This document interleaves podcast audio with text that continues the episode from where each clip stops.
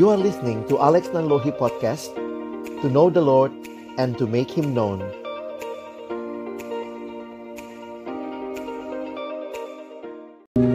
Kami datang dalam ucapan syukur ya Tuhan di hari perhentian yang Kau berikan kepada kami. Kesempatan untuk kembali datang memuji memuliakan nama-Mu, dan tiba waktunya bagi kami untuk membuka firman-Mu ya Tuhan. Kami mohon, ketika kami membuka firman-Mu, bukalah juga hati kami.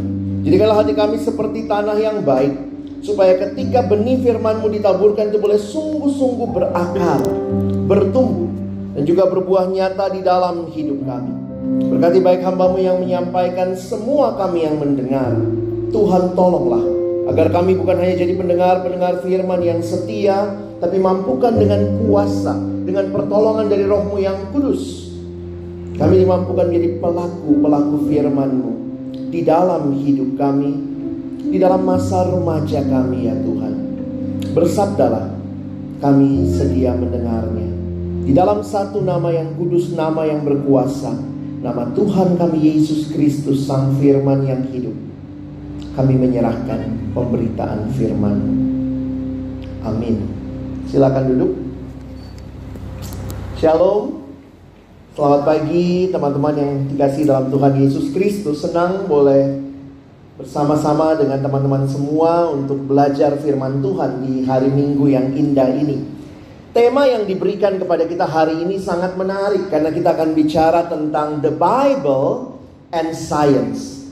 Kak Alex akan coba memberikan pemahaman secara umum, dan kiranya ini boleh melandasi, khususnya bagi kalian yang saat ini tentunya rata-rata pada sekolah ya. Dan di sekolah kita belajar banyak ilmu pengetahuan, atau yang disebut dengan science. Nah, saya mau mulai dengan mengajak kita lihat ya slide berikutnya. Amsal 1 ayat yang ke-7 saya bacakan sebagai landasan perenungan kita. Amsal 1 ayat yang ke-7, takut akan Tuhan adalah permulaan pengetahuan, tetapi orang bodoh menghina hikmat dan didikan. Ayat ini secara khusus bicara tentang takut akan Tuhan dikaitkan dengan pengetahuan. Belum ya, masih di slide sebelumnya. Jadi mari kita lihat sama-sama bahwa di dalam kita mengerti tentang pengetahuan tidak terlepas dari sikap takut akan Tuhan. Teman-teman, kata takut akan Tuhan di sini bukanlah berarti takut ngeri, serem, bukan. Tetapi takut yang di dalamnya ada kekaguman kepada Allah. Takut yang di dalamnya menunjukkan sikap hormat, sikap menjunjung tinggi, menundukkan diri kepada kedaulatan Allah, dan juga menanti perintah-perintahnya. Karena itu, kalau kita mau untuk boleh punya pengetahuan di dalam hidup kita, sejak masa muda, sejak masa remaja, biarlah juga kita punya sikap hati yang tunduk dan takluk kepada Tuhan. Karena apa? Semua ilmu pengetahuan sebenarnya sumbernya dari Allah sendiri.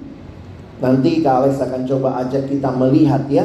Karena di dalam diskusi tentang iman dan ilmu pengetahuan, faith and science, tentu faith kita yang didasarkan kepada the Bible, seringkali terjadi perdebatan di sini ya.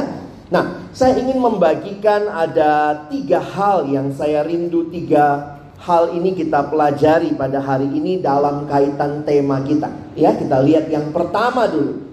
Yang pertama, mari kita sadari di mana posisi faith dan di mana posisi science.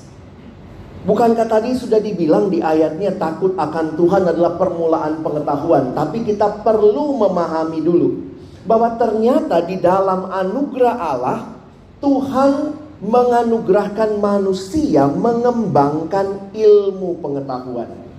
Siapa yang memberikan kemampuan itu? Siapa yang memberikan kita kemampuan untuk berpikir?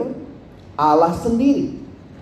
Tetapi jangan lupa, realita manusia yang sudah jatuh ke dalam dosa membuat sains tidak imun. Sains juga terpengaruh. Sains juga yang dikembangkan manusia telah jatuh ke dalam dosa. Nah, kita lihat sama-sama. Saya menuliskan begini. Dalam definisi, sains itu didefinisikan sebagai observasi, identifikasi, deskripsi, penyelidikan melalui eksperimen, dan penjelasan teoritis mengenai suatu fenomena. Contohnya, kamu lihat hujan. Kalau hujan, oh maka secara sains dipikirkan, kenapa bisa hujan? Apa yang menyebabkan hujan? Ada uap air yang naik ke atas lalu kemudian berkumpul, membentuk awan lalu turun. Nah, itu penjelasan yang diberikan secara saintifik. Dan menarik sekali, itu sesuatu yang dimulai dengan mengobservasi, mengamati, melihat. Bagaimana cara kerjanya benda ini? Bagaimana cara kerjanya benda itu? Bagaimana unsur-unsur alam ini bekerja? Pengetahuan melalui sains. Itu menjadi bagian yang menarik di dalam kehidupan manusia. Kita lihat lanjutannya. Kalau kalian agak bingung-bingung berkaitan dengan banyak hal, Kak Alex ingin ingatkan ada satu aplikasi ataupun website yang bisa menjawab banyak pertanyaan. Judulnya juga menarik ya. Websitenya Ada Pertanyaan, ya. Kalau kalian download di iOS atau Android, itu juga namanya Ada Pertanyaan, ya. Dalam bahasa Inggris judulnya God Question. Itu menjawab banyak pertanyaan-pertanyaan berkait dengan kekristenan. Waktu saya membaca di dalamnya, dia menuliskan begini. Sains itu adalah metode yang digunakan manusia untuk mendapatkan pengertian yang lebih besar mengenai alam semesta. Sains juga adalah suatu usaha untuk mendapatkan pengetahuan melalui observasi dan dugaan. Nah, menarik ya. Observasi dan dugaan. Kemajuan dalam dunia sains memperlihatkan daya jangkau logika dan imajinasi manusia yang notabene sumbernya dari siapa? Dari Allah sendiri. Jadi kalau kalian lihat manusia bisa berpikir begitu rupa, gimana ya bisa menciptakan layar besar seperti ini, bisa menciptakan mesin pendingin seperti AC, bisa menciptakan kamera, kita bisa lewat YouTube dan segala macam, kita bisa nonton, bisa lihat. Itu semua tidak lepas dari anugerah Allah yang menolong manusia mengembangkan sains ini. Tapi kita perlu lihat ya. Bedanya apa kalau begitu dengan iman? Next slide. Ya, sekalipun demikian, kepercayaan orang Kristen terhadap sains itu tidak sama dengan kepercayaan kita kepada Tuhan. Kenapa? Karena seorang Kristen dapat beriman kepada Allah dan menghormati sains selama kita mengingat mana yang sempurna, mana yang tidak. Ingat, sains terus berkembang, sains belum sempurna. Bahkan juga di dalam realita yang tadi Kak Alex bilang, manusia sudah jatuh ke dalam dosa. Manusia yang mengembangkan sains juga adalah manusia yang berdosa. Tidak heran, banyak yang menggunakan sains justru bukan untuk memuliakan Allah, tetapi untuk menikmati dosa. Kemampuan menciptakan senjata, membuat orang berperang. Katanya sekarang itu kalau perang itu masalahnya bukan cuma masalah kebencian antar negara, tapi ada masalah ekonomi di situ. Karena ada yang jual senjata, ada yang beli, ada yang make, lalu kemudian ada yang jual lagi. Nah, itu realita yang kita hadapi. Sains tidak sempurna. Sains sudah jatuh dalam dosa. Apakah ada bagian-bagian yang baik dari sains? Ada, banyak. Seperti yang Kak Alex bilang tadi, semua teknologi yang kita bisa nikmati saat ini adalah pengembangan dari sains. Jadi kalau demikian, kepercayaan kita beda antara percaya sama sains sama percaya sama Tuhan. Coba kita lihat slide berikutnya. Kepercayaan kita kepada Allah adalah kepercayaan berdasarkan iman yang didasarkan kepada firman Tuhan Alkitab. The Bible. Kita beriman kepada anaknya Yesus Kristus untuk keselamatan kita. Kita beriman kepada firman-Nya untuk menuntun kita, memberikan pengajaran bagi kita, dan kita beriman kepada Roh Kudus yang kita percaya membimbing hidup kita. Teman-teman, jadi secara khusus posisi faith and science ini adalah posisi yang harus kita mengerti bahwa science tidak sempurna, sementara Alkitab sempurna. Karena itu kita bisa melihat sains, kita bisa menggunakan sains, tapi ingat bahwa sains bukanlah segalanya. Karena itu, slide berikutnya menuliskan begini.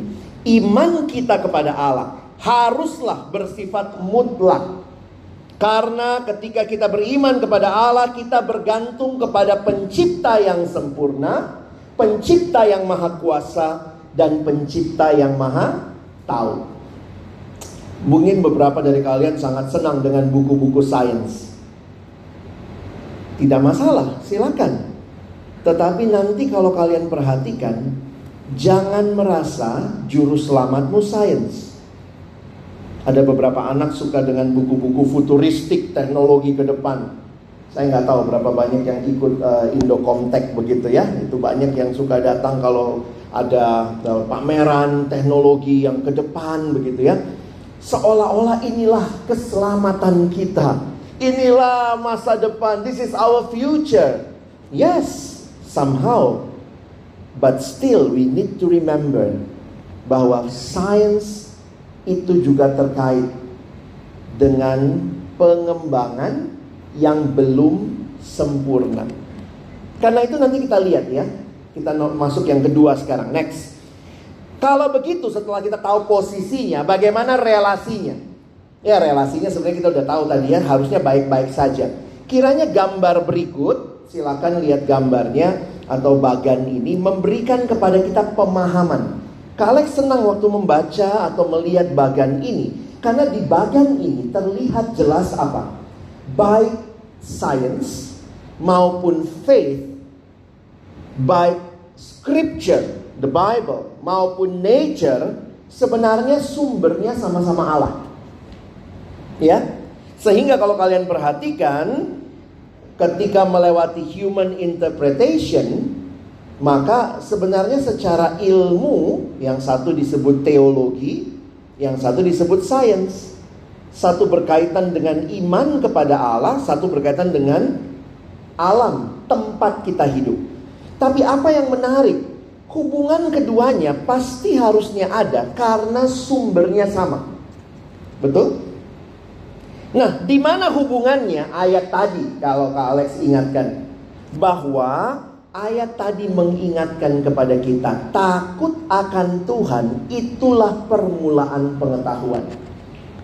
Nah, karena itu selanjutnya, kita dapat mengandalkan sains. Memang kita dapat mengandalkan sains saat ini, khususnya untuk melakukan banyak hal-hal yang besar. Namun sains juga memiliki keterbatasan dan bahkan kesalahan. Kok bisa? Ya begitulah. Jikalau kita beriman kepada sains, mengandalkan sains secara mutlak, berarti kita bergantung pada orang-orang yang tidak sempurna, yang berdosa dan yang terbatas, yang mengembangkan sains. Betul?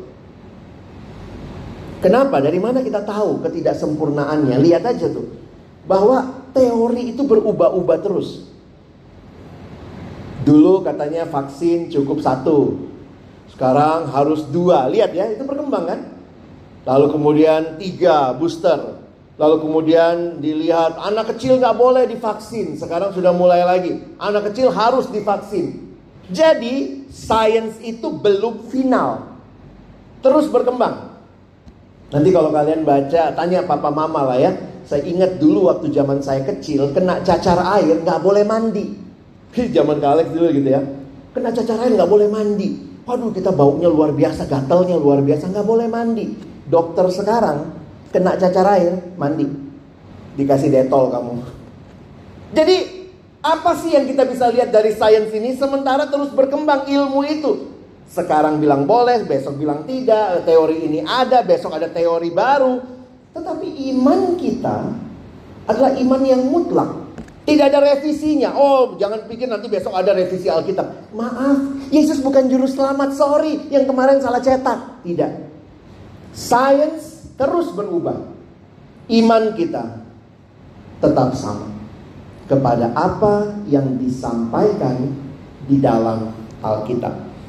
Nah, bersyukur sepanjang sejarah banyak saintis, ilmuwan yang juga takut akan Tuhan. Kadang-kadang kita mikir orang yang belajar ilmunya tinggi pasti orangnya nggak kenal Tuhan. Oh, nggak juga. Kalian kenal orang berikut ini? Next. Namanya Blaise Pascal. Di sekolah kita ketemu rumusnya. Tapi dia juga seorang Kristen yang taat. Bahkan dia menulis buku yang di dalamnya dia menuliskan kalimat ini. Hati manusia biar kecil, namun jika seisi dunia diisi ke dalamnya tetap tidak akan memuaskannya.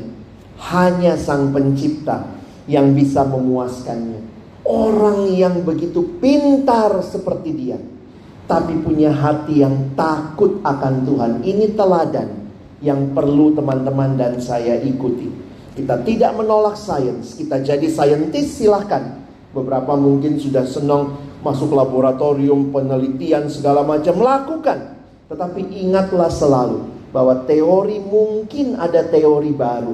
Tetapi Allah, Allah yang sama dan dia adalah sumber pengetahuan. Nah, perhatikan slide berikut ya. Makanya saya tulis begini. Sepanjang sejarah, sains sudah terbukti memiliki kesalahan dalam banyak hal. Ya, kayak nggak ada yang final. Dulu bilang bumi kotak. Mengingat sampai sekarang ada juga ya penganut bumi datar. Saya ketemu seorang pintar sekali gitu ya, dan dia membuktikan bumi itu datar gitu ya. Ngomong sama saya, menurut Bapak bagaimana? Saya bilang ya dalam hati saya begini ya, karena kita juga kan sulit membuktikan. Ada yang bilang katanya foto-foto yang diambil NASA itu bohong. Katanya bumi itu datar sebenarnya dan seterusnya. Ya dalam keterbatasan saya mengerti, saya mau mengatakan bahwa hari ini bilang datar, besok bilang bulat, besok bilang apa lagi.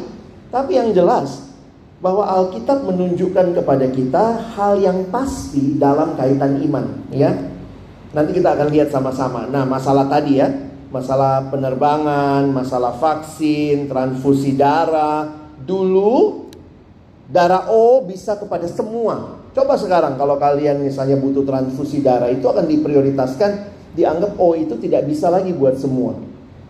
Jadi ini ilmu tuh berkembang terus, berubah-berubah saudara ya. Nah, lalu bagaimana melihat Alkitab? Apakah di Alkitab ada? Nah, kita perlu pahami fakta berikut. Next. Alkitab bukanlah textbook science. Karena Alkitab diberikan, lihat tadi ya, berkaitan dengan iman kepada Tuhan, bukan berkaitan dengan alam. Jadi jangan heran juga, mungkin kalian pikir gitu, apakah bumi itu bulat? Lihat di Alkitab, ada nggak? Memang ada ayat, Allah bertakhta di atas bulatan bumi. Tapi kemudian kamu tidak bisa menjadikan Alkitab sebagai textbook science. Ini yang seringkali jadi kesalahan orang Kristen. Dan di dalamnya kita bisa sadar bahwa kalaupun Alkitab bukan textbook science, tetapi juga ada beberapa data science. Walaupun itu tidak terdata seperti ini ya. Masih ingat Daud pernah bilang apa? Jika aku melihat langitmu buatan jarimu, bulan dan bintang yang kau tempatkan, apakah anak manusia sehingga engkau mengingatnya? Daud itu pengamat alam. Nanti lihat Salomo yang menulis banyak Amsal. Di kitab Amsal kita melihat Salomo itu observer. Belajarlah pada semut ya. Bagaimana untuk mengumpulkan makanan dan seterusnya. Tetapi Alkitab bukan textbook science yang di dalamnya menjelaskan bagaimana angin bertiup kemana-kemana, tidak. Sehingga ada satu anak pernah baca, kok Yesus nggak ngerti sih kak? Karena di dalam Yohanes 3 Yesus bilang begini, angin bertiup kemana ia mau. Kita tidak tahu dari mana ia datang atau pergi. Yang kita bisa nikmati hanya merasakannya. Lalu dia bilang berarti Yesus nggak ngerti dong ilmu pengetahuan. Di zaman Yesus belum sampai perkembangan sains bahwa angin bertiup dari tempat bertekanan tinggi ke tempat bertekanan rendah. Jadi jangan kemudian bilang oh Yesus nggak ngerti sains. Yesus bilang angin bertiup dari mana ia mau.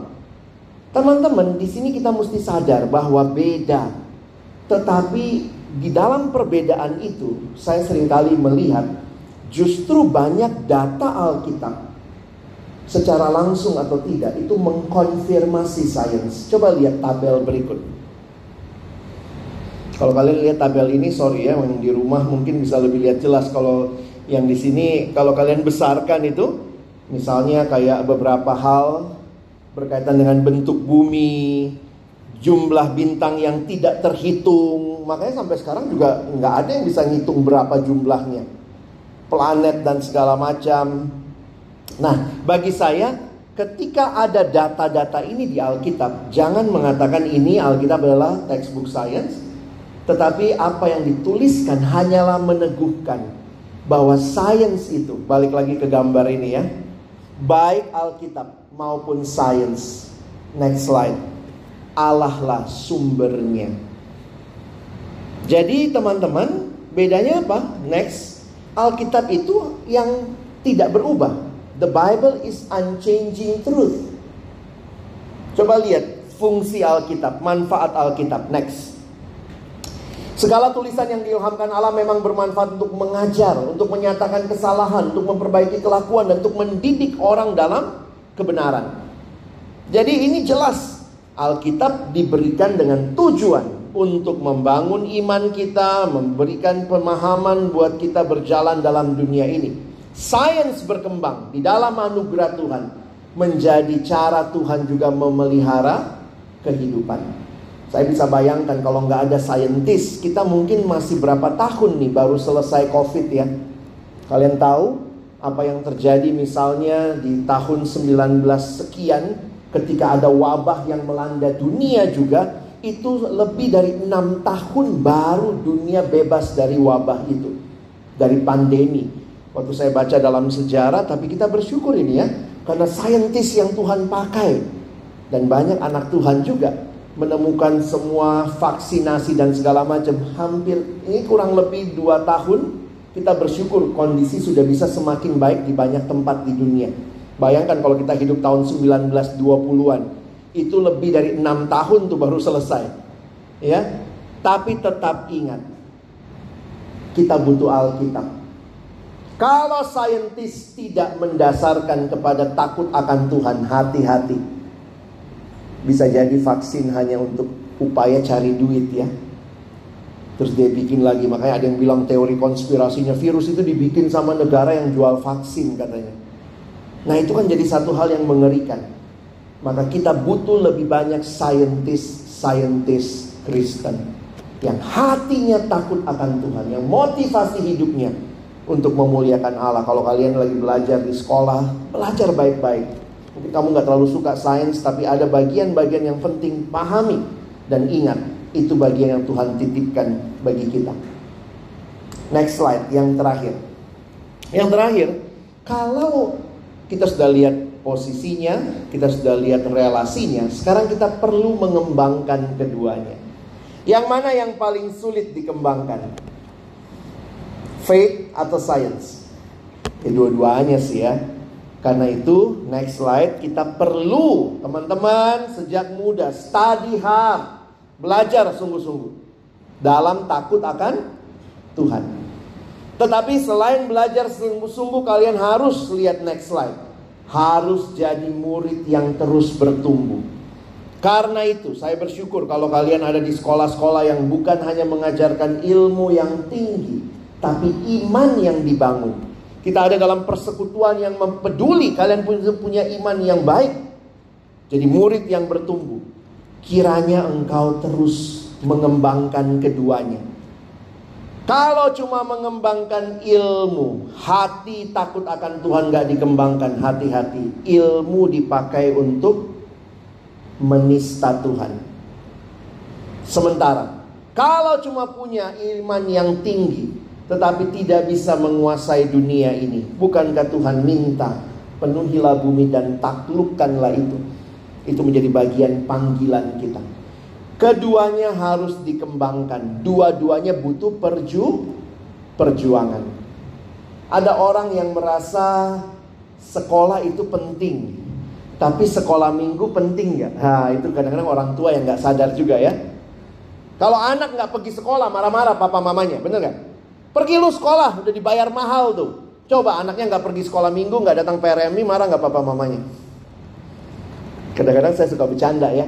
Coba kalau sekolah minggu di gereja bayar. Mungkin papa mama lebih serius. Pergi lu, papa udah bayar mahal itu ya. Kadang-kadang yang gratis, yang biasa free, kesempatan bertumbuh, mari nikmati teman-teman. Karena itu saya ingatkan untuk diri kita semua. Tuhan sudah kasih 3 hal buat kita sebagai penutup. Ada 3 hal yang Tuhan kasih menolong kita bertumbuh. Ya, kalau kalian bertumbuh dalam sains, ke sekolah lah, belajar baik-baik. Tapi apa 3 hal yang Tuhan kasih untuk mengembangkan iman kita? Pertama, next, Tuhan sudah kasih Roh Kudusnya menyertai kita, memimpin kita. Taatlah dipimpin Roh Kudus. Yang kedua, next, Tuhan memberikan Alkitab, firman-Nya. Bukankah dikatakan firman-Mu itu pelita bagi kakiku, terang bagi jalanku? Itu menyiratkan engkau dan saya hidup dalam dunia yang gelap. Baca firman Tuhan. Bersyukur kalau kalian di sekolah ya, yang Kristen biasanya ada belajar.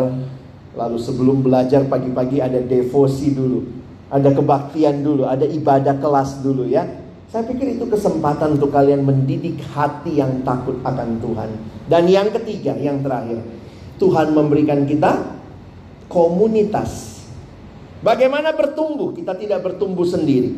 Sebagaimana kamu pergi ke sekolah, belajar dari guru, punya teman di kelas, maka untuk menumbuhkan imanmu, Tuhan kasih persekutuan, Tuhan kasih komunitas. Ada yang mimpin, ada yang membimbing, ada koko cici yang membimbing di sini, ada teman-teman. Mari kita bertumbuh bersama di dalam iman kita. Kiranya hari ini kita bisa memahami prinsip dasar, apa itu Alkitab yang mutlak dan apa itu sains yang terus sedang berkembang. Relasinya dua-dua bersumber dari Allah, tetapi kemudian kita harus meresponinya, mengembangkannya bagi kemuliaan Allah. Kiranya Tuhan menolong kita, bukan hanya jadi pendengar firman, tetapi jadi pelaku-pelaku firman-Nya. Amin. Mari berdoa. Tuhan, terima kasih banyak buat firman-Mu. Tolong kami dalam masa muda kami ini, kami jadi anak-anak muda yang cinta Tuhan, tetapi juga mencintai setiap perkembangan yang terjadi di dalam dunia ini, yang harusnya kami bawa untuk kemuliaan Tuhan dan jadi berkat bagi banyak orang. Kami sungguh berdoa kiranya semakin banyak saintis Kristen yang terus merendahkan diri, hatinya takut akan Tuhan, dan akhirnya mempersembahkan ilmu pengetahuan yang terus berkembang ini bagi kemuliaan Tuhan dan bagi masyarakat umum yang boleh mendapat berkat. Terima kasih Tuhan. Sekali lagi kami bersyukur. Tolong kami bukan cuma jadi pendengar firman, tapi jadi pelaku firman. Dalam nama Yesus kami berdoa. Amin.